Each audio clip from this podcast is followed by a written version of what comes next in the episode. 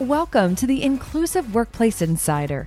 If you're a leader looking to build a corporate culture that's inclusive and profitable, you're at the right place. Let's get to the show.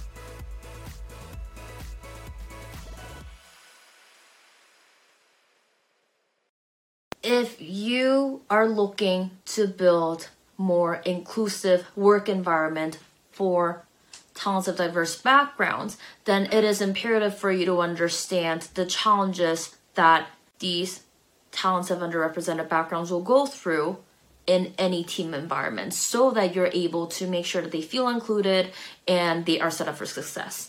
And today's discussion is going to dive into top three challenges that your diverse team members and your talents will experience in a team environment. I'm going to be diving into what it is how this is going to show up and affect the team and all of that, and how at the company level you're going to be able to help them. So let's dive right in. The first challenge that your diverse team members are going to experience in a team environment is having to prove themselves.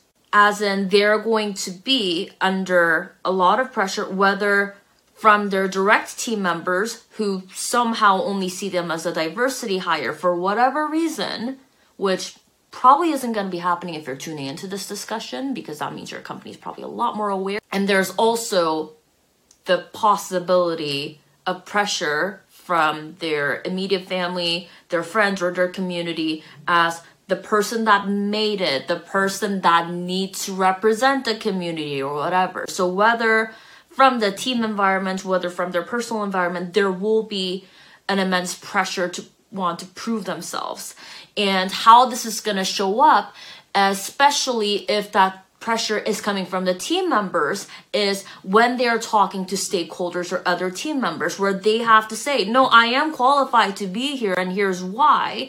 They have to spend a lot more time trying to convince the other person that they are the right person to deliver the message or the right person to do the job and all of that. Because the other person whether the stakeholder or the team member how you're going to help them is from the internal perspective, make sure that communication of trust is extremely explicit and clear. And to external people or stakeholders, you're going to make sure that explicit transfer of authority.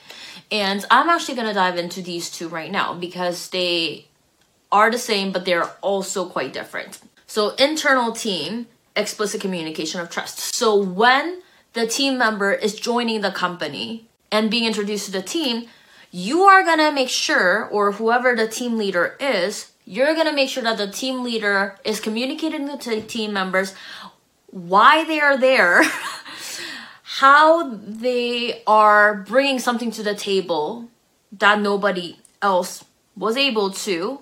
And from the external level, transfer of authority, when this team member is in a situation where they're talking with external stakeholders who very likely do not have as much of their biases or really is dedicated to accepting the power of diversity, you're going to make sure that the transfer of authority is very explicit. So the team leader who is going to be bringing them to the vendor or stakeholder, they're going to say something in lines of, okay, this is this person. Here is what they're bringing to the table. Let's say they're bringing X number of experience and whatever, and how this X number of experience is going to help this vendor or whatever it might be. And and then here's the part that needs to be a lot more explicit and direct. Again, it's super simple, but you have to do it, which is this person has the authority to do XYZ, blah, blah, blah, blah, blah, blah, blah, blah, blah. And this person is the point of contact if there is XYZ. Don't ask me, ask this person. This is the person with the authority in these aspects. I know it sounds super simple, but it's these little simple things that are so easy to forget. So be explicit about it and bring that up so that you are able to reduce the time on these team members' ends of having to prove themselves because you told them they've already gone through all these hoops to join the organization and they've already proven themselves so they don't need to do it again that's the one challenge other challenge is that they might not really have the common grounds to chit chat about when it comes to things that are outside of their work. So I'm talking in lines of maybe they didn't go to the same school as everyone else, or maybe they're not even from the same country, maybe they're not celebrating the same holidays, maybe the mother tongue is different, maybe the age is different, so they're not listening to the same music or they're not on the same social media. And how this is gonna show up and why I'm bringing this up even though it seems so trivial, is because when team members are bonding in the workplace, often than not, how people try to create the connection point is through personal life and that's their commonality. So some sort of a shared common ground or something that is going to be a good conversation starter. And how you're going to help them at the company level is to create a professional commonality.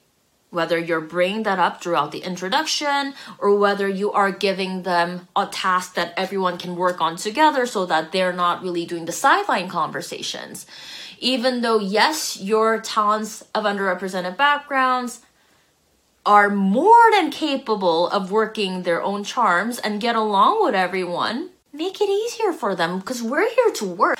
Or maybe something in lines of what they share in terms of the professional background. Maybe everyone else came from hospitality background and so did this person or whatever that professional commonality might be or maybe they all majored in the same thing and you bring that up together create shared interest so that there isn't much sideline conversation happening initially in terms of personal life or you bring it to them so that team members can have something to bounce off of and to start a conversation with the talent so that they can start bonding. Another challenge that your diverse talents will experience in a team environment and overall within the company is not knowing where to ask for support the likelihood is the fact that if they are talents coming from underrepresented backgrounds, they are probably going to experience some not so pleasant situations, even in professional context.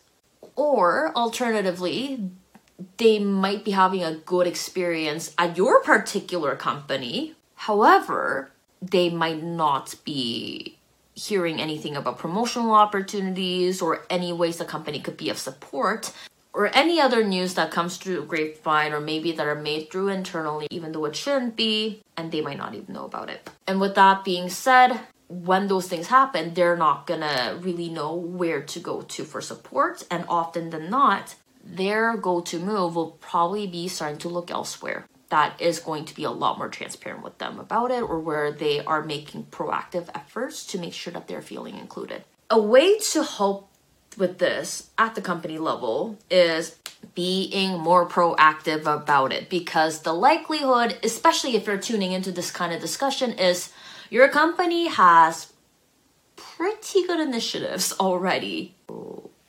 Bring it to them. Even if you might be thinking, oh, it's all on our website or whatever it might be. When's the last time you read your own website? When's the last time you read your benefits book? That being said, bring it to them. Even if you think they know say it to them anyways. You can start off this with, I'm pretty sure you know about this, but XYZ is what we offer at the company. You're gonna be shocked at how many times you are responded back with, I didn't know we had that. Even though you might be thinking, but it's all in the benefits. Trust me, they're not reading it, so you better tell them. And the other thing is also on the proactive outreach from the supervisors and HR reps. Again, even if we think, oh, I'm pretty sure they know the line of communication is open and it's okay to come up to us. Not really. You gotta tell them. Make it super obvious to them. So maybe you have an HR rep checking in on them, like on their calendar. Hi, how's it? I wanna make sure everything's. While we are all aware that it is more than okay and encouraged for your team members to go to their team leaders your talents of underrepresented backgrounds may not be feeling that way. You're gonna show them it is okay by not just telling them it is okay, but you're also going to take proactive actions. So, whether HR rep asking them or checking in on them, making sure everything is okay, or the supervisors going up to them and saying, Hi, I just want to make sure, how are you doing? Was there anything that you wanted to say at the meeting or whatever? So creating that line of communications or at least starting that. Even if 99% of the time the answer is going to be, "Oh, it's okay." There's always that 1% chance where they might be thinking or saying to you, I'm actually really glad that you came up to me and I really appreciate that because I had concerns about XYZ and I wasn't sure who to go talk to. Open that line of communication, it's gonna be so helpful. To recap, top three challenges that your diverse team members will experience when in a team environment. Number one, having to prove themselves.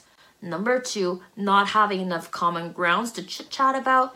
And number three, not knowing where to ask for support. I hope this discussion was helpful for you, and we will chat next time. Thank you for tuning into this episode of Inclusive Workplace Insider. Check out the show notes for additional resources and links. And if you'd like to see how these ideas can be applied in your organization, head over to inclusiveworkplaceinsider.com/idea. See you next time.